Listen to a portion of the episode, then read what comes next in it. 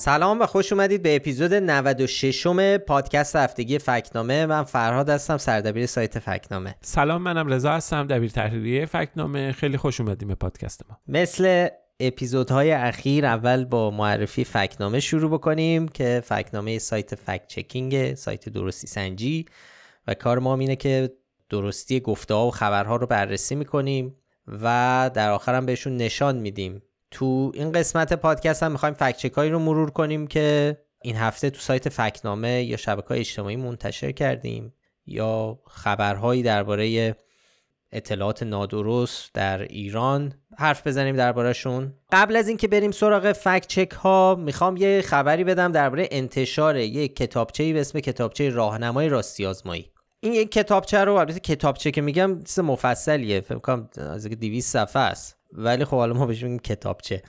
ترجمه هندبوک هندبوکه.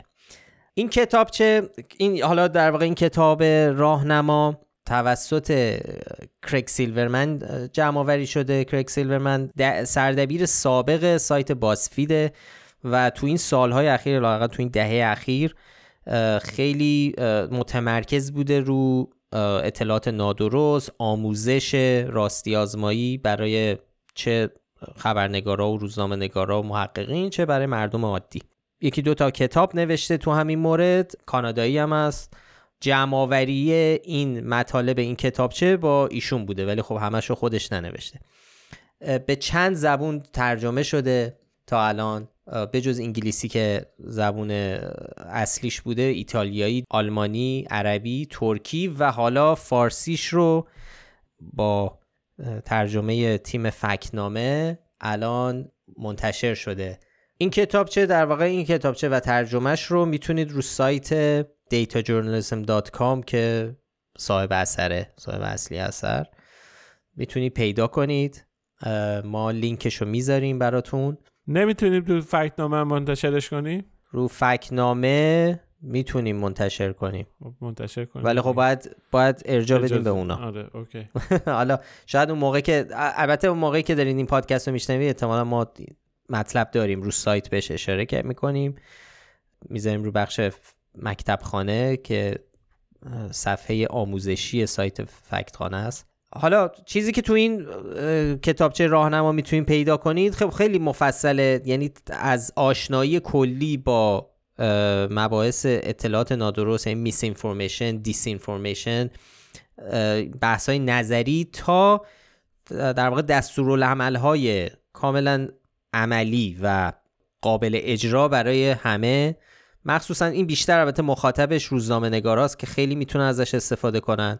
اینکه چطور عکس‌ها رو فکت چک کنیم، چطور یه سری تحقیقات آنلاین رو انجام بدیم، مثلا اینکه بفهمیم یه اکانتی داره اطلاعات نادرست پخش میکنه یا نه، تعاطوی اون حساب ها رو در آوردن چطوره. خیلی قدم به قدم میبره جلو مخاطب رو در تحقیق بهتر و استفاده از پلتفرم های عمومی مثل شبکه‌های اجتماعی و خیلی چیزا، چیزایی که در دسترس عموما به صورت رایگان، برای چک کردن محتوا، چک کردن درستی محتوا. به شکل مقاله های مختلف نوشته شده، میگم یه سری مجموعه مقاله است که خوندنش خیلی هم وقت نمیبره. حالا میگم دویست صفحه، ولی خب بیشتر کلی عکس و تصویر هم داره.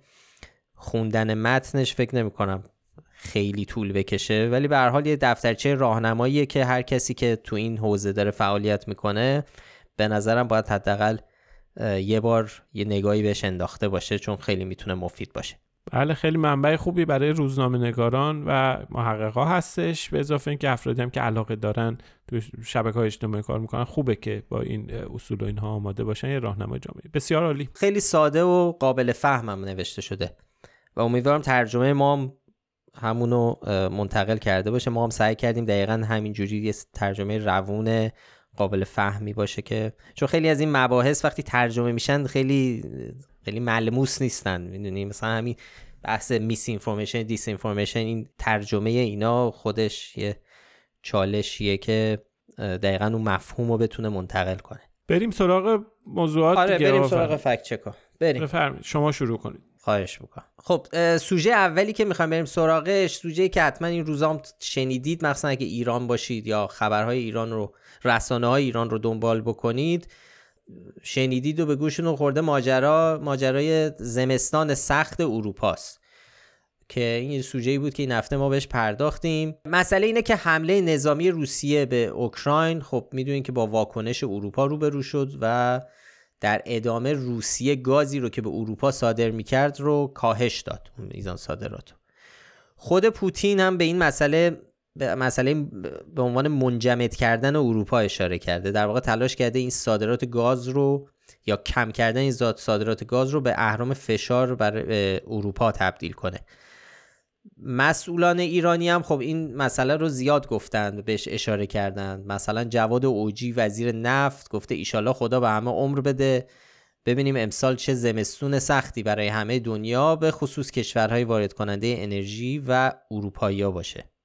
انشالله خدا به هممون عمر بده، ببینیم امسال چه زمستان سختی در پیشه برای دنیا، به خصوص کشورهای وارد کننده انرژی، به خصوص اروپایی‌ها. خودشون دارن به خودشون ظلم میکنن. به جز آقای اوجی، مسئولان نظامی هم مثل محمد باقری رئیس کل نیروی مسلح هم اینو گفتن، به نکات شبیه این اشاره کردن. حالا ما رفتیم سراغ آمارها ببینیم که موضوع از چه قراره، این کاهش صادرات چطوری بوده و چه تأثیری در اروپا گذاشته. سال دو هزار و بیست و یک ما تمام داده ها و آمارهایی که میگیم این هم به برگرفته از سایت یوروستات هستش، یعنی آمار متعلق به اتحادیه اروپا. سال دو هزار و بیست و یک اروپا حدود هشتاد و سه درصد از گاز طبیعی مصرفیش رو وارد میکرده. تا وسط‌های این سال هم نصف این گاز از روسیه میومده. سال دو هزار و بیست و یک میلادی رو داریم صحبت میکنیم، قبل از حمله نظامی روسیه به اوکراین. حمله که شروع میشه، خب صادرات گاز کاهش پیدا میکنه، دو تا از خط لوله ها صادراتشون صفر میشه. در واقع اون پنجاه درصد واردات سهم روسیه اواسط سال دو هزار و بیست و دو کاهش پیدا میکنه به حدی که میرسه به سی و یک درصد و بعد از اون تا ماه آگوست که میشه مرداد ماه ما تقریبا اون کاهش پیدا میکنه و میرسه به هفده درصد. خب حالا سوال اینجاست که اروپا چجوری این کارو کرده؟ یه واقعا وقتی نگاه میکنیم میبینیم که این میتونه بالقوه یک بحران خیلی خیلی جدی رو به وجود بیاره، کما اینکه واقعا هم به وجود آورد. اونجا افزایش قیمت ها رو ما شاهد بودیم، اینا رو حالا بهش میرسیم. اما یه راه حلی رو که اروپایی‌ها دنبال کردن برای اینکه بتونن این بحران رو مهار بکنن، کنترل بکنن، که واقعا هم این کارو کردن، اولیش این بود که جایگزین کردن واردات گاز مایع رو یا همون ال ان جی رو به جای گازی که می اومد از طرف روسیه. خب گاز رو برای ال ان جی به صورت مایع در میارن، دیگه لازم نیست خط لوله باشه، دیگه میتونن از منابع مثل آمریکا گاز وارد بکنن. بعد از اون هم گاز مایع رو دوباره توی مقصد که میرسه اونجا دوباره تبدیل میکنن به گاز. البته خیلی راحت نیست، هزینه داره، ولی این به هر حال راه حلی بود که انجام دادن و تونستن بخشی از گازی که کم شده بود رو از این طریق جبران بکنن. یک اتفاق دیگه‌ای که افتاد بحث کاهش مصرف در اتحادیه اروپا بود که این رو به صورت جدی دنبال کردن. آمار نشون میده، داده ها نشون میده مصرف تا بیست درصد کاهش پیدا میکنه. البته این متوسط توی کشورهایی مثل فنلاند، لتونی، لیتوانی اینا تا چهل درصد مصرف گاز کم میشه، که البته اون هم دلایل مختلفی داره. خب یه بخشش این بوده که تبلیغاتی انجام دادن، یه سیاست‌هایی رو دنبال کردن، یه بخشش این بوده که به هر حال قیمت گاز افزایش پیدا کرده و این خود به خود توی مصرف عمومی تاثیر داشته. تو کشورهای مختلف هم البته میزان افزایش قیمت فرق داشته، به هر حال افزایش قیمت قابل توجه بوده. اینم باید ذکر بکنیم که توی اواخر سال گذشته میلادی، دسامبر دو هزار و بیست و دو، عملاً قیمت برگشت به همون قبل از قیمت سابق، قبل از در واقع جنگ اوکراین. یه مسئله دیگه هم که این وسط مؤثر بود تو کاهش مصرف، هوای گرم بود. امسال به طور مشخص هوای اروپا گرمتر از معمول بود. داده ها نشون میده به طور متوسط یک درجه گرمتر بود پاییز و زمستون امسال، حدی که از زمستون رو پشت سر گذاشتیم. به جز اینها باز کشورهای اروپایی تونستن از ذخیره گازهای کشورهای اروپایی و اتحادیه اروپا و انگلستان هم استفاده بکنن و البته ذخایرشون رو موفق شدن که پرم بکنن با اون گنجایش ذخایری که داشت. همه اینا رو که میذاریم کنارم، میبینیم که اروپا زمستون امسال مشکل داشته، یعنی با بحران مواجه بوده، ولی به اون شکل دچار بحران کمبود گاز نشده که بخواد یک اثر بسیار طوری اثر بذاره اینجوری که وانمود میکنن زمستون سخت و همه دارن یخ میزنن و هیچ چیزی نیست و یه محتوایی تولید میکنن که حالا تو ادامه بهش میپردازیم. از این خبرها نبوده، اما تونستن در واقع مسئله رو مدیریت کنن. اما خب این رو هم باید بگیم که معلوم نیست که وضعیت سال بعد چی باشه. یه سری برآوردها هست، یه سری تحلیل‌ها هست، گزارش‌های توی نشریات معتبر مثل بلومبرگ، مثل اکونومیست منتشر شده که نشون میده که حتی اگه روسیه به طور کامل صادراتش رو قطع بکنه، بازم اتحادیه اروپا امسال م- مشکل خاصی نداشت. ممکنه سال آینده زمستون دو هزار و بیست و چهار با یه مشکلاتی مواجه بشه که اون حالا بحثش متفاوته. آره، همونجوری که گفتی خب روی این خیلی مانور داده شده از طرف رسانه‌های نزدیک به حکومت. مثلا به عنوان مثال یکی از چیزهایی که تولید شده بود در این زمینه توسط سایت تبیان، امیرحسین ثابتی که یکی از چهره‌های رسانه اصولگرایان هم هست اینو بازنشر کرده بود تو توییترش. یک اینفوگرافیک بود، اونم خوبه سریع بهش بگیم که چیه، که خیلی هم بازتاب داشت تو شبکه‌های اجتماعی و سایت‌های نزدیک به حکومت. عنوان این اینفوگرافیک اینه که چه خبر از زمستان سخت، برخی از اقدامات دولت‌های اروپایی برای مقابله با زمستان سخت دو هزار و بیست و سه. مثلا گفتن که فرانسه حواله‌های خرید هیزم داده به مردم، آلمان از زغال سنگ استفاده میکنه، سوئیس آب گرم رو رو شهروندانش بسته و دولت سوئد هم از مردم خواسته در محل کارشون از پتو استفاده کنن و مردم انگلیس مدفوع گربه میسوزونن که گرم بشن. حالا ما اینا رو بررسی کردیم، دونه دونه رفتیم ببینیم خب اینا چقدر واقعیه، چون عجیبن دیگه. اون مسئله حواله هیزم در واقع طرح کمک دولت فرانسه است به قشر آسیب‌پذیر که دولتی کمک‌هایی تا سقف دویست یورو به خانوارهای کم درآمد کرده. یعنی مسئله هیزم نیست، مسئله این نیست که هیزم و کپونی کرده باشن که بخوان مردم برن تو صف هیزم وایسن. یه چکه که میدن به دهک‌های پایین جامعه. یه نکته اینه که سوخت هیزم یه سوخت رایجه در فرانسه، اینجوری نیست که الان چون گاز کم شده بله. و اینها مثلا مردم روی آورده باشن به هیزم. توی فرانسه سه میلیون نفر از چوب به طور همیشه، یعنی در واقع به طور عادی برای گرم کردن خونه هاشون استفاده میکنن و این امر تازه‌ای نیست. از این جمعیت هم دو و شش میلیون نفر جز افرادی بودن که این کمک هزینه هیزم رو دریافت کردن. به هر حال چون قیمت حالا به هر حال چیزای انرژی که بالا رفته، قیمت محصولات چوبی هم تا سی درصد طبق آمار تو فرانسه، طبق گزارش‌ها تو فرانسه افزایش پیدا کرده. حالا ماجرای زغال سنگ تو آلمان هم یه چیزی شبیه اینه که آلمان همیشه خب بخشی از برق خودش رو از زغال سنگ تامین می‌کرده. امسال چهار درصد بیشتر شده. یعنی فقط چهار درصد که قبل از چهار درصد. تصور نباید به وجود بیاد که قبل از جنگ صفر بوده، الان کلی زغال سنگ بیشتر سوزونده آلمان و زغال سنگ دارن میارن که مثلا جایگزین بشه. درباره سوئیس که گفتن آب گرم رو شهروندانش بستم، خب اینم ادعای عجیبیه دیگه، اینطوری نیست. یه کارزاری راه افتاده در سوئیس برای مصرف کمتر و برای صرفه جویی کردن. هیچ، یعنی فقط دارن به قول چیزا دارن کار فرهنگی میکنن. تو اینفوگرافیک حالا گفته شده به مردم سوئیس توصیه شده به صورت عمومی حمام کنن. حالا اینکه تو سوئیس به صورت عمومی حمام کنن رو نمیدونه چقدر جزء زمستان سخت، ولی خب به هر حال این چیز بوده، به هر حال این تبلیغ و کمپین برای مصرف کمتر و صرفه جویی بوده، تبلیغ بوده، برنامه دولت نبوده، برنامه‌ای که بیان بگن این کارو باید انجام بده. تبلیغیه که به هر حال انجام میشه، مثل همین لامپ اضافه خاموش و اینا. بالا این تبلیغات آره. به شکل‌های دیگه‌ای، جور دیگه‌ای، با محتوای دیگه‌ای خب وجود داره. آره، وزیر انرژی سوئیس توی مصاحبه‌ای گفته و توصیه کرده که آره اینم یه راهی میتونه باشه برای صرفه جویی.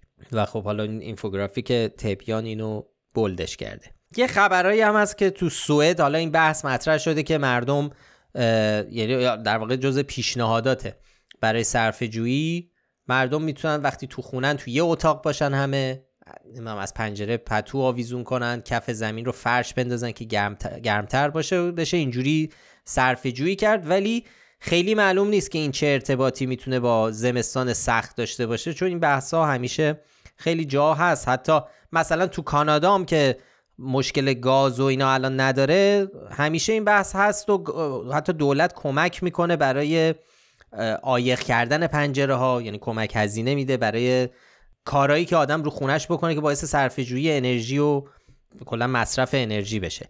به هر حال یعنی منظورم اینه که یه چیزاییه که همیشه تو لااقل تو غرب وجود داره، این توصیه‌ها میشه، دولت هم حمایت‌ها میکنه و طرفداران محیط زیست هم خیلی تبلیغ میکنن در این باره، تبلیغات زیادی میبینیم که از این جنس پتو استفاده بکنید، دمای حرارت بله بله. خونه رو در شرق قبل از جنگ اوکراین بوده، هنوزم هست و به هر حال این یک چیزی نیستش که ارتباطی با این زمستان سخت داخل گیومه داشته باشه. درسته، آره، این یعنی بحث محیط زیستی هم هست، کاملا درسته و چیز مال امسال نیست، همیشه بوده تو سالهای اخیر، حداقل توی دهه‌های اخیر. و و از همه جالبتر آقا فرهاد اون ماجرای سوزاندن خاک مدفوع گور سوزن... آره خاک مدفوع، آره بریم اون سراغ اون که اینم مسئله خیلی بامزه که از همه هم بیشتر شاید گفته شده باشه، که گفتن تو انگلیس مردم برای گرم شدن دارن مدفوع گربه میسوزونن.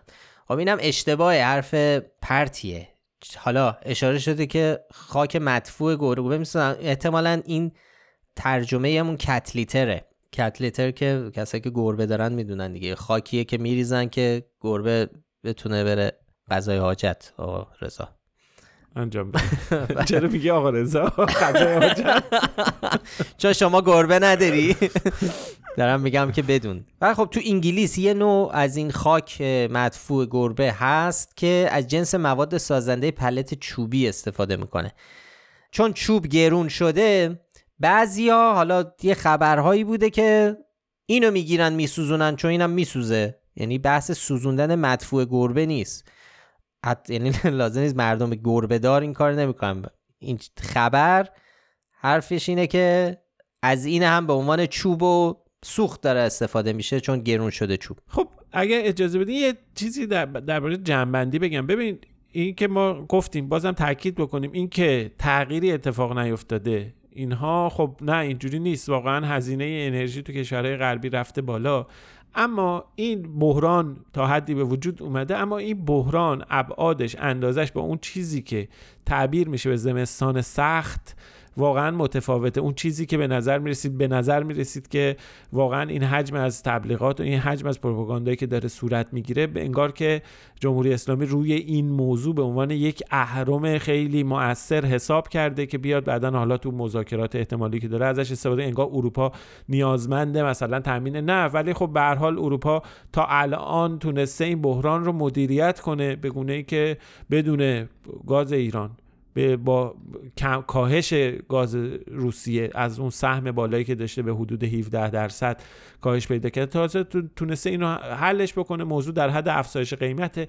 تو این افزایش قیمت هم به هر حال هم مردم هم دولت‌ها به هر حال یه راهکارهایی رو پیدا میکنن، سعی میکنن راهکارهایی که باعث میشه بتونن راحت‌تر وضعیت مالیشون رو مدیریت بکنن استفاده بکنن و این بحران رو پشت سر بزنن، یه جوری مدیریتش بکنن که شواهد و قرائن، دیتاها، آمار، همه اینها تایید میکنه که این بحران مدیریت میشه. از قضا این زمستان سخت همزمان شد با خیلی زمستان سختی که تو ایران اتفاق افتاد، بله. بارش کم سابقه، برف، سرمایه واقعا کم سابقه تو بخشی از ایران اتفاق افتاد، گاز قطع شد، همه اینها ام. این خودش هم یه کنتراستی، یه تضادی ایجاد میکرد که به هر حال باعث شدش که خیلی حساسیت ایجاد بشه و مردم با حساسیت این موضوع رو دنبال بکنن و به هر حال این کاری بود که ما تونستیم انجام بدیم. ما رفتیم سراغ داده ها، اونها رو بررسی کردیم، کنار هم گذاشتیم تا بتونیم یه تصویری از واقعیت ترسیم بکنیم و در اختیار مخاطب قرار بدیم.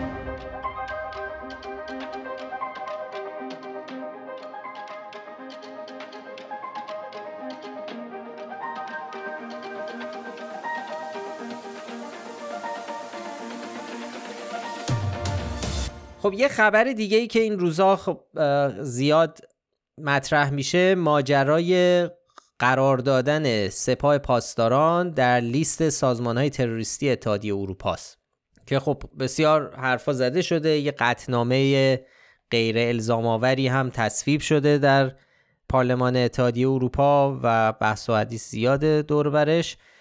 خب مقامات ایران و مقامات مثلا وزارت امور خارجه ایران هم واکنش نشون دادن به این ماجرا و یکی از اونها تهدید، مثل همیشه تهدید قدیمی بستن تنگه هرمزه که اگر بخوام چی کاری بکنم ما هم بعد تنگه هرمز رو میبندیم و خب میدونیم که خب خیلی تأثیر زیادی خواهد داشت روی اقتصاد دنیا. حالا این وسط یه چیز دیگه ای که حاشیه ساز شد، یه استوری علی کریمی، فوتبالیست سابق تیم ملی بود که با یه تصویری که حتما خیلی شاید دیده باشید، یکی از این مراسم نظامیه که یه آقای سپاهی جوری پاهاشو باز کرده نشسته چجوری دارم توصیف میکنم رضا کمک کن صد و هشتاد درجه پاهاشو باز کرده با فرم خاصی. آره که این که عکس قدیمی هم از جدید نیست، مال مثلا فکر کنم ده سال پیشه، ولی خب زیاد چرخیده، کسایی که تو شبکه‌های اجتماعی باشن حتما دیدن، حداقل یه بار بهش برخوردن. حالا علی کریمی یه استوری گذاشته که البته دستکاری شده که این آقا اینجوری صد و هشتاد نشسته، یه جوری یه طراحی کردن زیرش رو زمین که خلیج فارس و تنگه هرمز انگار اینجوری داره تنگه هرمز رو میبنده. ماجر عکس اینه و خب این ادعای جمهوری اسلامی رو تو این حالا استوریش علی کریمی اغراق شده خوند و اونو با تأثیر جنگ نفتکش ها مقایسه کرد که منجر به نابودی ناوچه های سهند و سبلان شدن. ما درباره این قضیه چند اپیزود قبل فکر می‌کنم حرف زدیم درباره‌اش و یه مطلب مفصلی هم منتشر کردیم درباره ماجرای جنگ نفتکشا، ولی به نظرم بد نیست که یه بار دیگه یه مروری بکنیم که قصه چیه و این ماجرای استوری جنجالی علی کریمی هم که خب خیلی واکنشا نشون داده شد از طرف حالا هم کاربرای نزدیک به حکومت یا حالا همه جور کاربری اینو خیلی خیلی توهین‌آمیز دونستن. و حالا میخوای یه ذره ماجرای ناوچه ها رو بگیم، سند و سبلان؟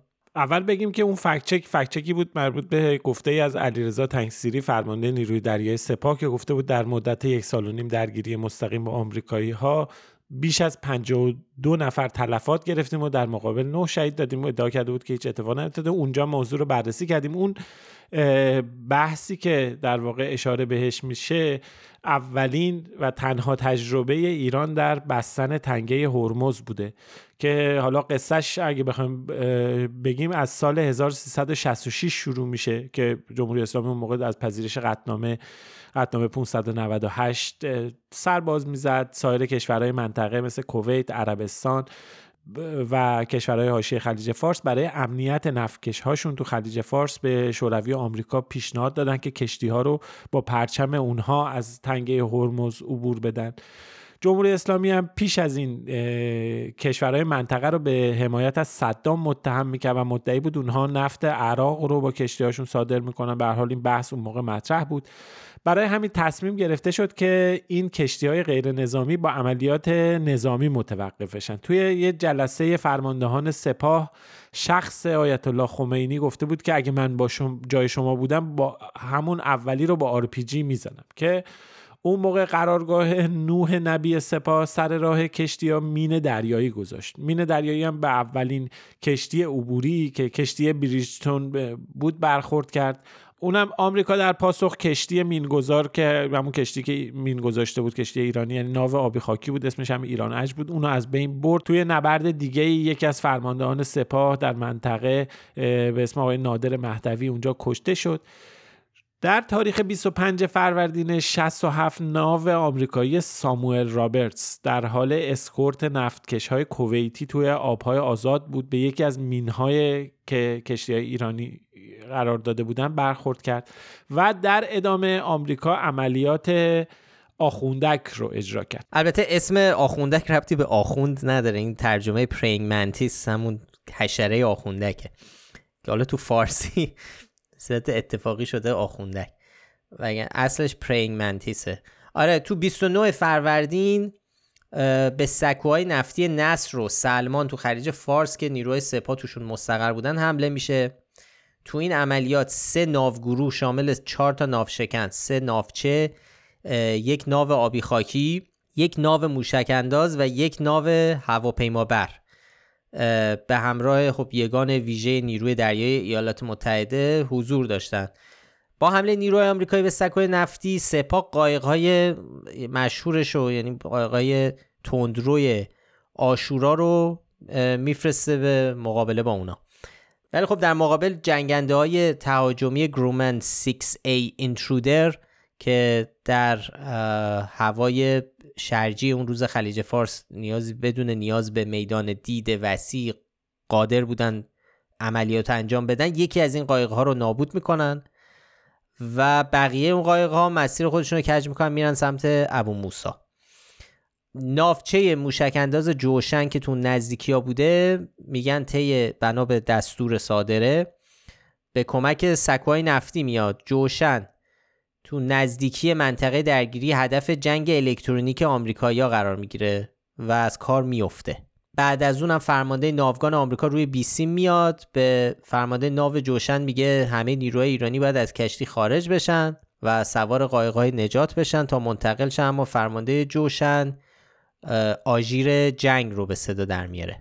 در واقع ناخدا یکم عباس ملک فرمانده ناوچه جوشن بود که توی حمله البته زنده موند. به فرمانده ناوگان آمریکایی که اونا رو محاصره کرده بودن میگه که اینجا خلیج فارس و شما حق هیچ گونه دخالتی ندارید، لازمه که منطقه رو ترک بکنید. بعد اون دو تا ناو آمریکایی شش تا موشک ریم شصت و شش استاندارد رو به, به سمت ناو جوشن شلیک میکنن که این باعث میشه جوشن از بین بره، یازده نفر از خدم کشته بشن، سی و سه نفر زخمی بشن.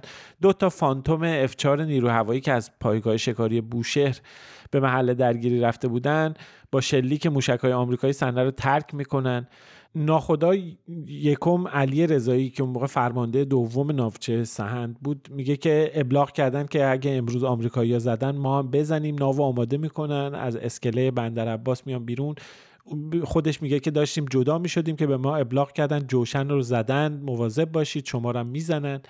هوا شرجی بوده، دید کم بوده، یک جنگنده ای شش بالا سر ناو میاد و با شلیک موشک‌های هارپون و بمب‌های هدایت لیزری اسکیپر از ناو و هواپیمای آمریکایی به هر حال سهند که اون موقع پیشرفته‌ترین سلاح نیروی دریایی و یکی از مهمترین دارایی‌های ارتش ایران بوده غرق میشه. چهل و پنج ملوان نیروی دریایی کشته میشن. به هر حال نتیجه درگیری مشخص بود. در ادامه ناوچه سبلان که خواهرخوانده سهندم بوده، یه دیگر دارایی با ارزش نیروی دریایی بوده، به این نبرد فرستاده میشه. سرنوشت سبلان هم مثل سهند بود، یه بمب اسکیپر سبلان رو از کار میندازه، اما به هر حال برخلاف سهند سبلان غرق نمیشه. به این ترتیب این اولین و تنها تجربه بستن تنگه هرمز توسط ایران بوده که خب نتیجهش این شد که بخش مهمی از توان دریایی ارتش ایران تو خلیج فارس از بین بره.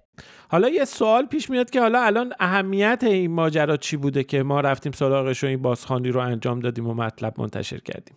خب این قصه استوری علی کریمی دوباره این ماجرا رو پیش آورده و باعث واکنش هایی شده بود. خب بعضیا مثلا میگن که تو داری با مسخره کردن، چون خب استوریشو اگه ببینید لحن تمسخرآمیزی داره نسبت به این ماجرا. تصویرش هم که گفتیم تصویرش هم که گفتیم آره، این داره بحث اینه که داره مسخره میکنه که شما دارید به قول بعضیا گندگویی میکنید. البته با یه اصطلاح دیگه ای گفته بود. بله اون اصطلاح دیگه رو گفته بود. تنگه هرمز بستنتون هم مثلا این شکلیه، یعنی چیزش اینه که اینجوری بستید و به اون فضاحت جواب گرفتید. خب این واسه بعضی خیلی از کاربرا یه جنجالی درست شد که علی کریمی تو داری درباره مثلا کشته شدن سربازای ایرانی حرف میزنی، رشادت هاشون و اینا رو داری در نظر نمیگیری و اینا، یعنی داری این قسمت رو داری مسخره میکنی.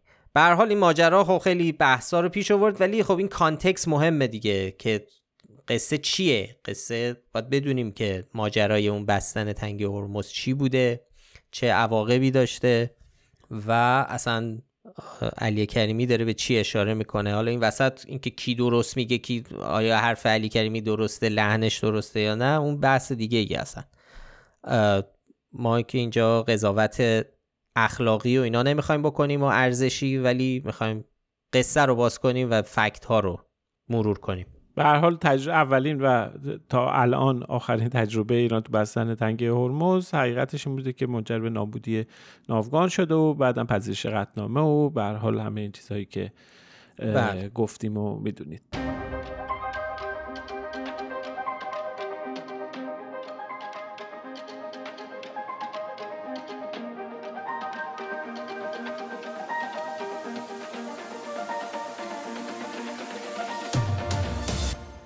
خب این هفته یه فکت چک دیگه هم منتشر کردیم بعد مدت‌ها درباره واکسیناسیون کرونا و فایزر.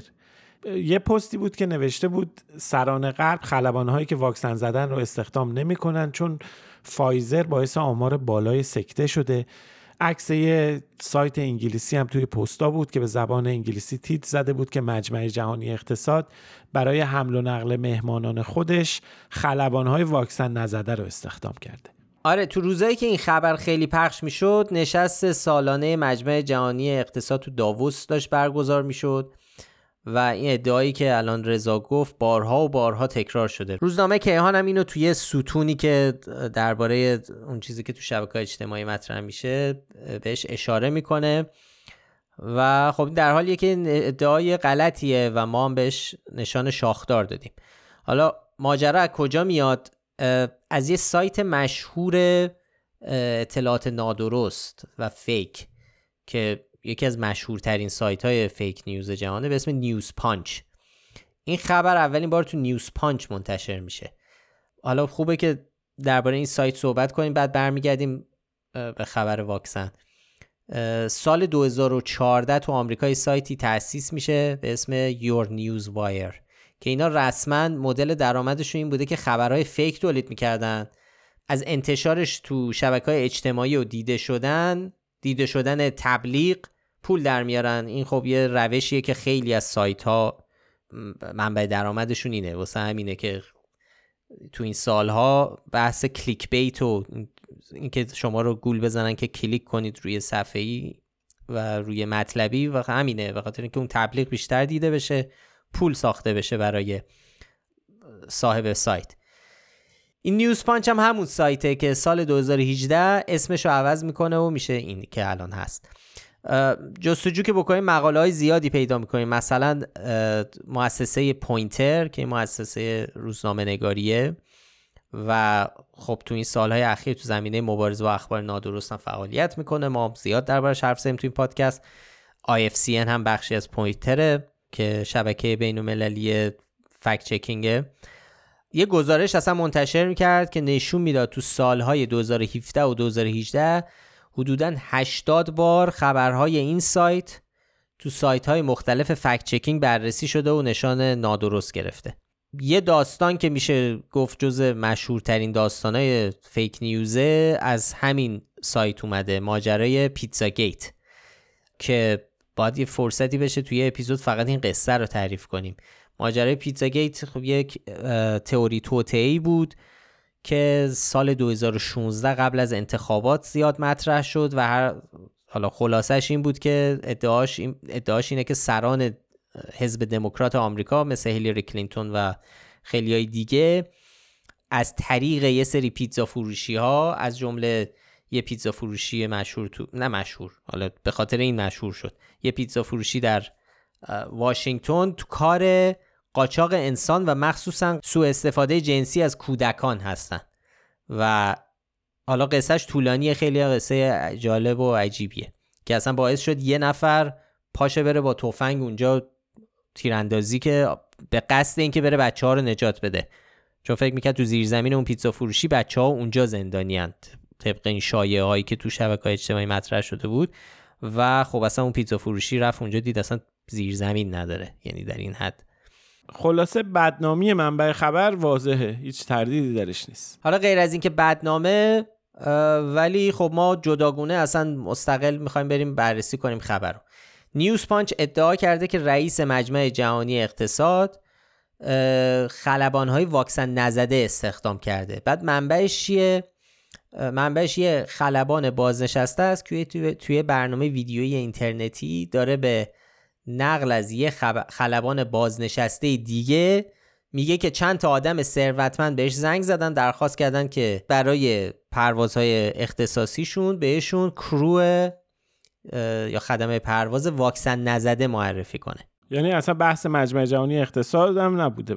نه، سران غربی و اینا هم نبودن، یه خلبان سابقی که اتفاقا حالا خودش جزو کسایی بوده که مخالف اجباری کردن واکسن برای خلبان ها بوده، این موضوع رو میگه. خودش هم بعدن توضیح میده که من نگفتم مجمع جهانی اقتصاد یا سران کشورها. خلاصه این خبر فیک پخش میشه. حالا چطوری وارد ایران میشه؟ با چاشنی فایزر و سکته، یعنی یه یه چیز دیگه هم بهش اضافه میکنن وقتی وارد فضای فارسی میشه. هنوز بین کاربران موسوم به ارزشی این مسئله تبلیغ میشه که فایزر خطرناکه، واکسن فایزر. و خب این داستان رو برداشتن و در شبکه‌های اجتماعی فارسی با این عنوان مطرح میشه که ببینید که رهبر جمهوری اسلامی درایت کرد و جلوی این واردات رو گرفت. و خب بارها و بارها تو جای مختلف این رو روی فیک نیوز های واکسن مطرح کردن. اینم یه نمونهشه. خلاصه اینطوری هم خبر به روزنامه کیهانم میرسه و کیهانم باستابش میده. خب ما توی مطلب یه ویدیوی مکتب خانه هم اشاره کردیم به یه قسمت مشخصی که اونجا تو بحث آموزش فکت‌نامه است. درباره منبع خبرهایی که صحبت می‌کنیم، این که لزوما یه سایت خارجی باشه دلیل نمیشه که اون خبر موثقه. خیلی سایت‌های خارجی وجود دارن با فونت انگلیسی و اینها که ظاهرشون خیلی ممکنه معتبر برسه، ولی در واقع اونها سایت‌های بی‌اعتبار هستن. بله، اصلا یه اصلا یه روش پخش اخبار جعلیه. در ویدیوی مکت... یک از ویدیوهای مکتب خانه رو هم اصلا به این موضوع اختصاص دادیم.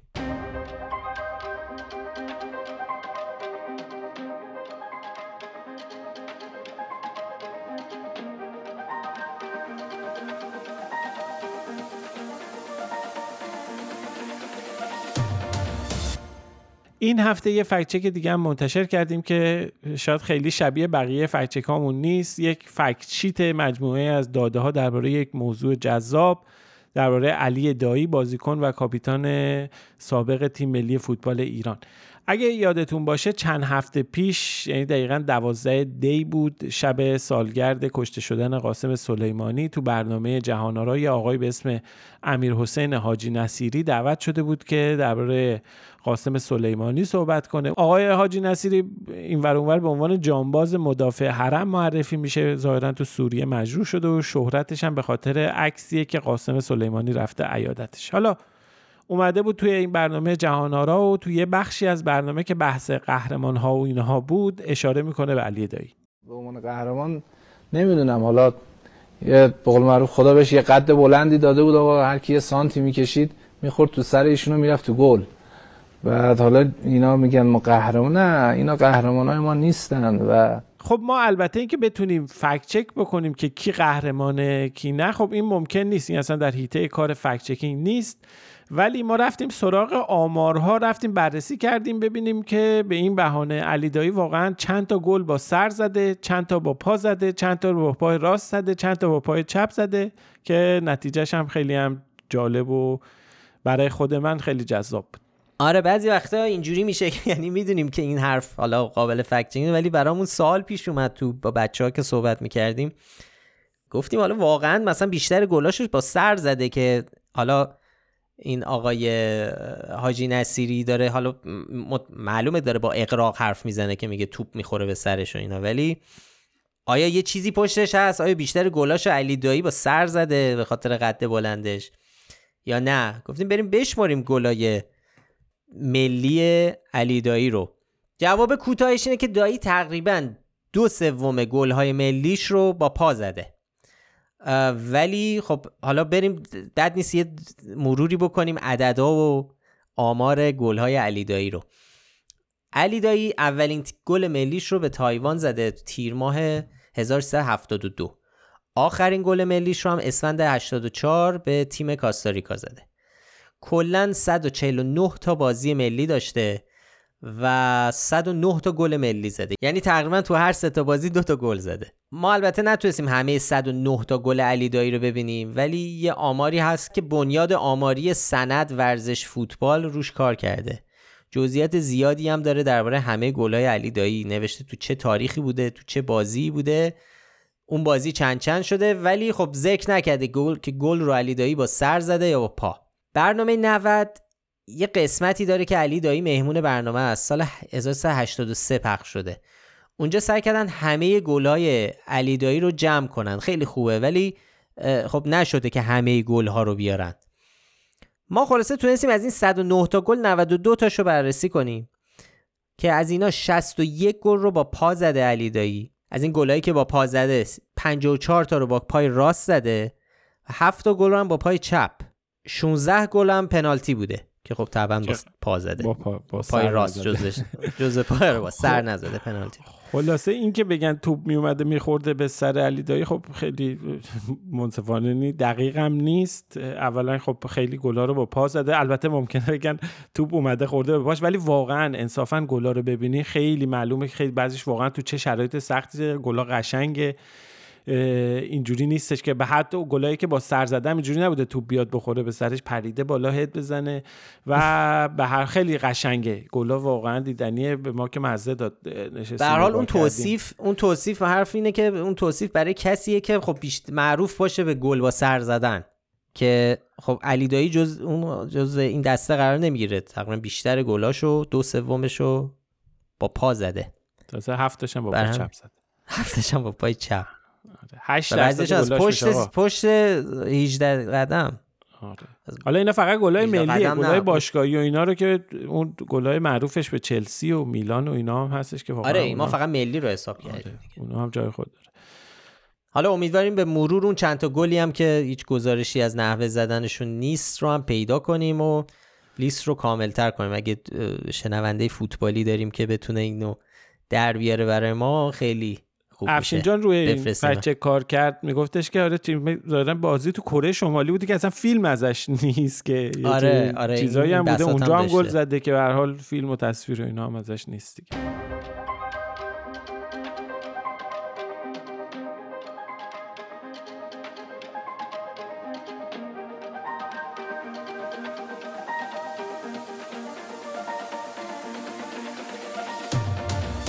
این هفته یه فکت چک هم داشتیم درباره وضعیت زنان در ایران. سردار محمد رضا نقدی، معاون هماهنگ کننده کل سپاه، یه مصاحبه‌ای داشت با خبرگزاری فارس. اونجا ادعا کرده بود که خانم‌های ایرانی در شاخص امید به زندگی از رتبه صد و چهل و دو دنیا در سال پنجاه و هفت به رتبه چهل و نه صعود کردند و در دوران جمهوری اسلامی نود و سه کشور رو پشت سر گذاشتن.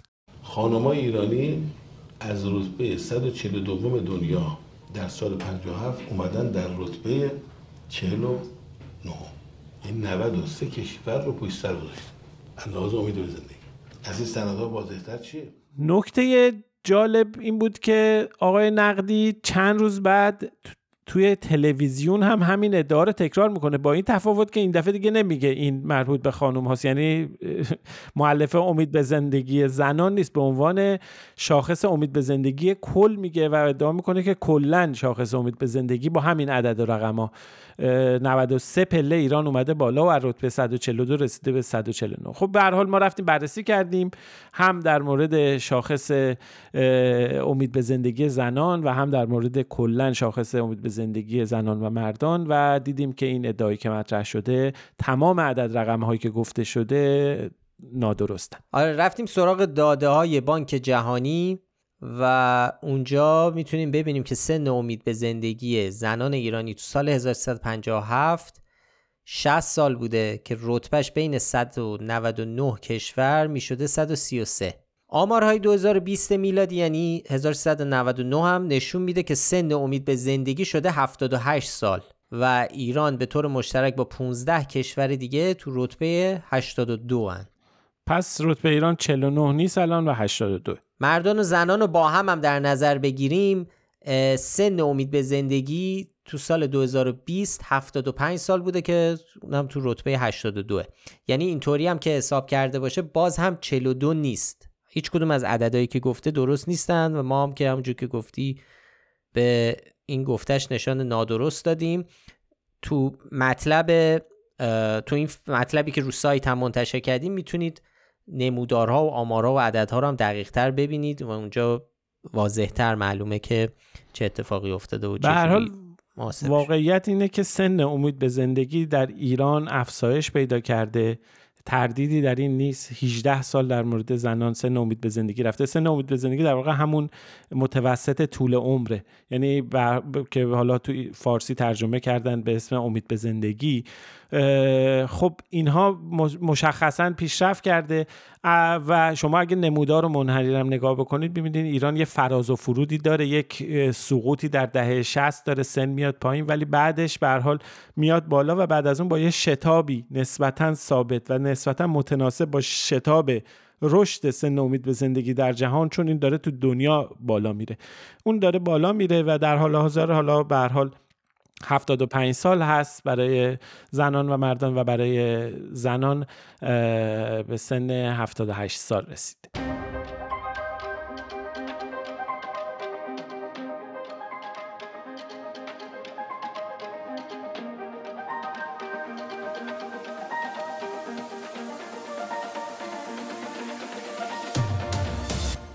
بحث خبرهای نادرست درباره حجاب اجباری ادامه داره. ما هم همچنان فکت چک میکنیم، هر جایی هر بار ببینیم ادعایی داره مطرح میشه درباره این موضوع، هم به دلیل حساسیتش و هم به دلیل اینکه به نظر میرسه به صورت سازمانی یافته برنامه‌ای برای تولید محتوای نادرست در این باره هست، میریم سراغش، فکت چک میکنیم و این هفته هم این کارو کردیم.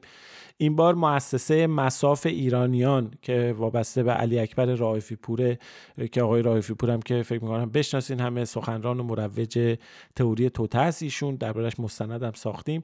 به هر حال این بار این ادعایی رو مطرح کرده بود و ما هم بهش نشانه شاخدار دادیم. ادعا این بود که حجاب اجباری به آمریکا رسیده و مجلس نمایندگان در ایالت میزوری آمریکا قوانین سختری رو برای پوشش زنان آمریکایی تصویب کرده.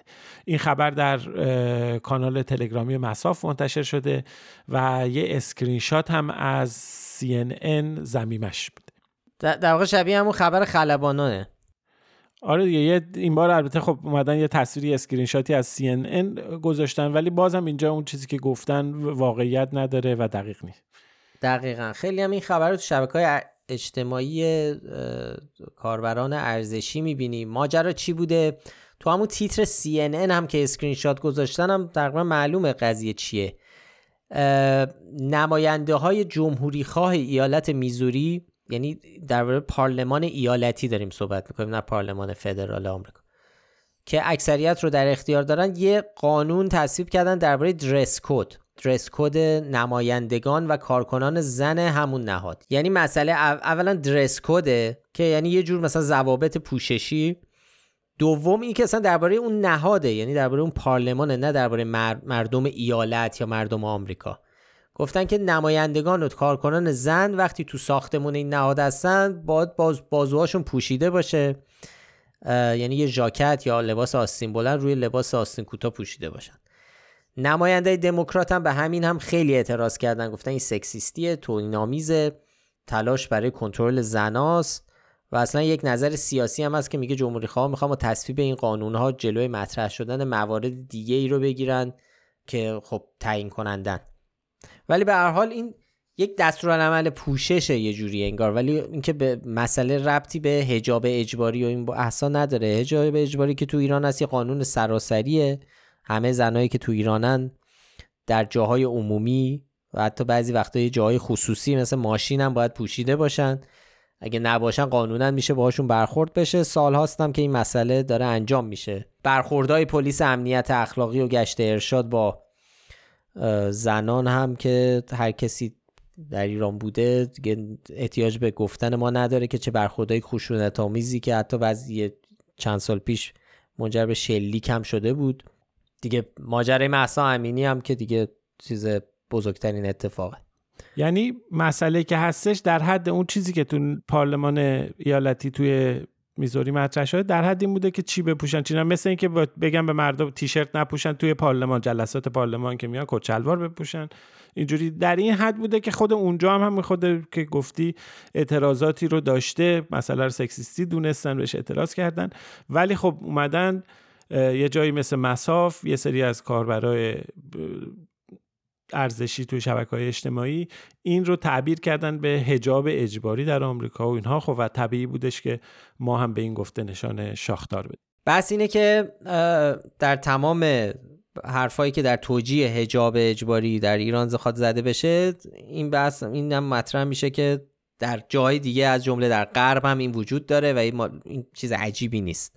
آقا قوانین پوششی. من یه چیزی برای شما بگم، یه فکت خیلی جالب وجود داره الان که اینا میگن هر چی درس کد، اینا ممکنه که حتی مهمونی‌های هالووین رو که میگن چی بپوشین و چه درس کد، اونا هم تعبیر بکنن به پوشش اجباری اینا. ولی واقعیت اینه که آقا در کل دنیا این همه بالای دویست تا کشور وجود داره، هشت میلیارد نفر دارن زندگی میکنن. در کل دنیا در حال حاضر فقط در دو کشور حجاب اجباری وجود داره، قانون حجاب اجباری وجود داره، ایران و افغانستان، و در دو کشور دیگه به صورت منطقه‌ای حجاب اجباری وجود داره، در عربستان مکه و مدینه و در اندونزی یکی از استانهای خودمختار، و در هیچ جای دیگه دنیا چیزی به اسم حجاب اجباری نظیر اون چیزی که در ایران وجود داره ما شاهدش نیستیم. حالا هر چقدر که برن بگردن از این ور اون ور درس کد و اینها رو بیارن، اینها متفاوته و خلاف واقعیت. فکت همینه که خدمت شما عرض کردم، بقیهش همه چرت و پرت. فرمودید قربان. به هر حال این نشان شاخدار گرفت این ماجرا از طرف ما.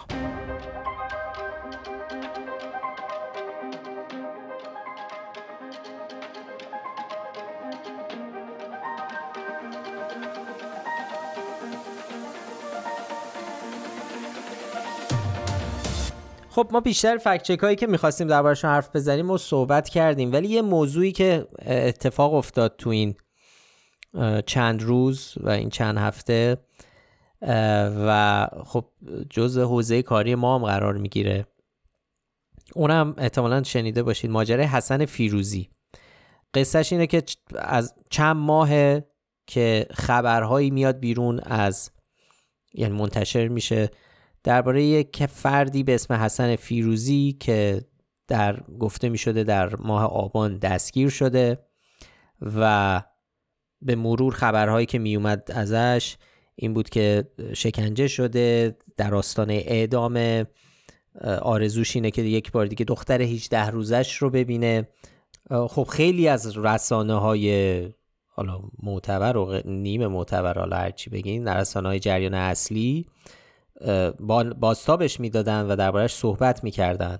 یه مرد جوانی است که کنار یه نوزادی خوابیده و خب این خبر، این عکس به همراه این خبر اومده بود. اول مجموعه خبرها درباره حسن فیروزی و بازداشتش بود، بعد به مرور تو روزهای آینده همونجوری که گفتم ادامه پیدا کرد و رسانه‌های مختلفی اینو بازتاب دادن، تا اینکه چند روز پیش قوه قضاییه درباره اینکه فردی به اسم حسن فیروزی در ایران دستگیر شده بیانیه‌ای داد و اینا رو همه رو انکار کرد و گفت همچین کسی وجود نداره.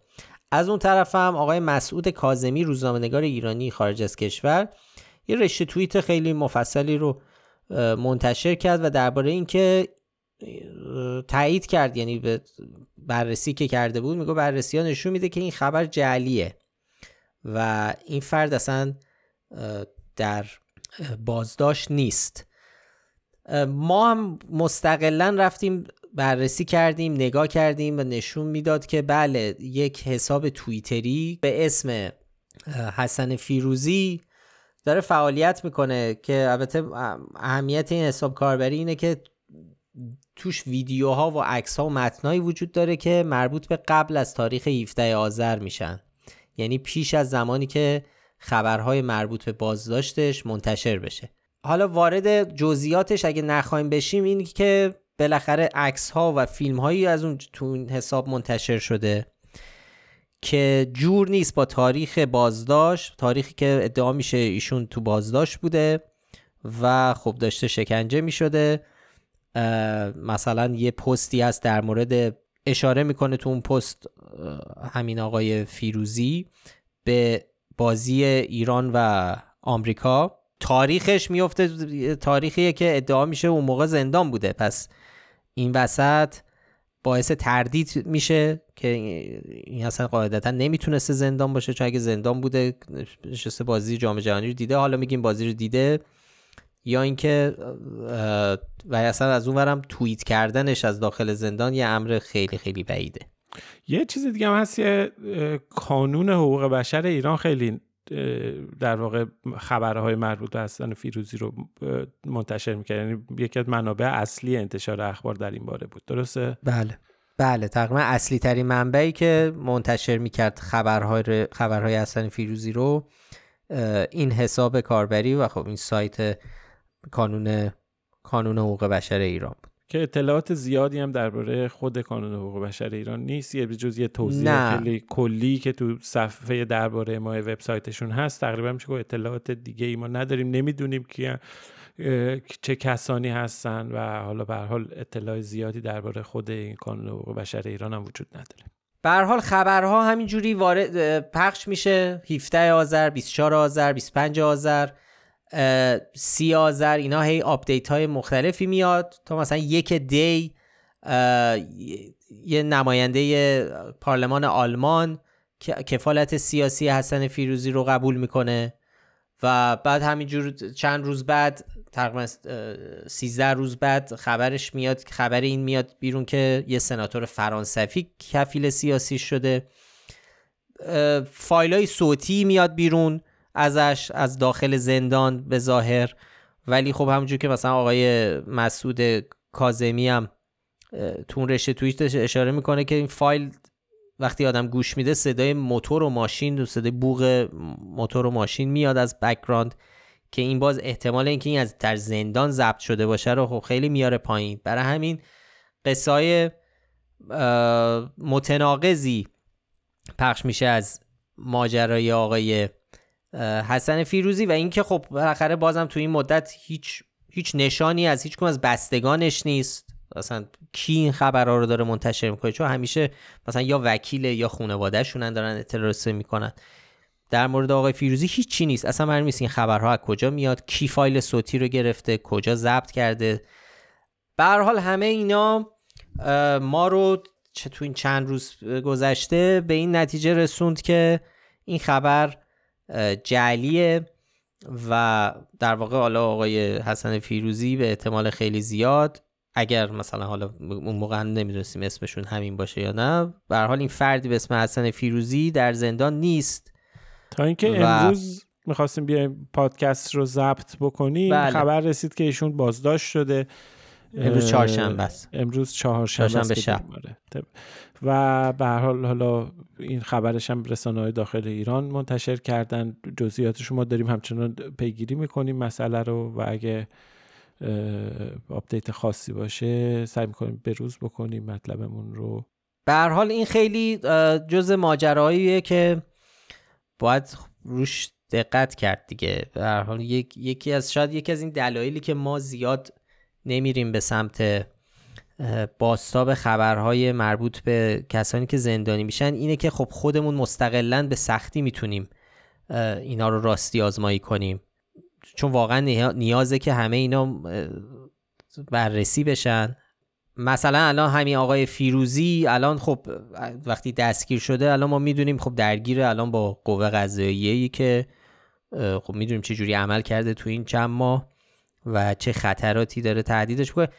به هر حال مسئولیت رسانه‌هاست که خیلی دقت بکنن روی این مسائل قبل از انتشارشون. الان خب کسایی که این ماجرا رو منتشر کردن الان هر کیو فکر کنید هست، من و تو، رادیو فردا، صدای آمریکا، بی بی سی فارسی، العربیه، دویچه وله، ایران اینترنشنال. از اونور گروه‌هایی که خیلی تاثیرگذار بودند روی شبکه‌های اجتماعی مثل گروه هزار و پانصد تصویر، هرانا، اینا خب همه چیزایی هستن که خبر این خبرهای جعلی حسن فیروزی رو منتشر کردن و خب باید یک بازنگری شاید بشه برای همه تو پروسه های همه این رسانه ها که موارد مشابه رو بدونن چجوری میتونن راستی آزمایی بکنن و چک کنن که همچین چیزی دوباره پیش نیاد. خب اینم از این بود، یه توضیحی که یه ذره طولانی شد ولی خب احتیاج بود بگیم، چون تو این چند روز ما خیلی درگیرش بودیم، دنبال جزئیاتش بودیم، برای همین لازم بود بگیم و خب خیلی موضوع مثال مهمیه برای مقصد همه رسانه‌ها. خب آرزو فرمایشی شما نداری؟ عرضی نیست، دست شما درد نکنه. خیلی ممنون. دست دست شما درد نکنه. خب بریم که این هفته هم اپیزود نود و شش هم تموم شد. خیلی ممنون که پادکست فکت‌نامه رو گوش میدید. اگه پیشنهادی به ذهنتون رسید، نظری درباره کار ما داشتید، میتونید در کست باکس و تلگرام و اینستاگرام و توییتر برامون کامنت بذارید.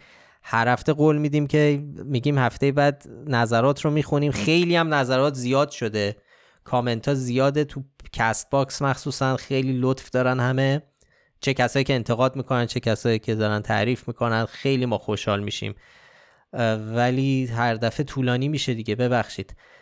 قول میدیم در اسرع وقت برگردیم کامنت هم بخونیم، یه سری سوالات رو جواب بدیم. خیلی خیلی خوشحال میشیم که این پادکست رو به بقیه هم معرفی کنید. برای پیدا کردن ما کافیه اسم فکت‌نامه رو به فارسی یا انگلیسی تو همه اپ‌های پادکست جستجو کنید. لینک تمام مطالبی رو که بهشون تو این اپیزود اشاره کردیم رو در بخش توضیحات پادکست قرار میدیم و میتونید بهشون دسترسی داشته باشید. تهیه کننده پادکست فکت‌نامه افشین صدریه و هیلا نیکو هم برای ما کاورها رو طراحی میکنه. همین دیگه، آدرس سایت ما فکت‌نامه دات کام، برید سر بزنید، کلی مطالب دیگه اونجا هست، خیلی بیشتر از اون چیزی که ما در این پادکست میگیم. خیلی ممنون و تا هفته دیگه، خداحافظ. مراقب خودتون باشین، خدا نگهدار.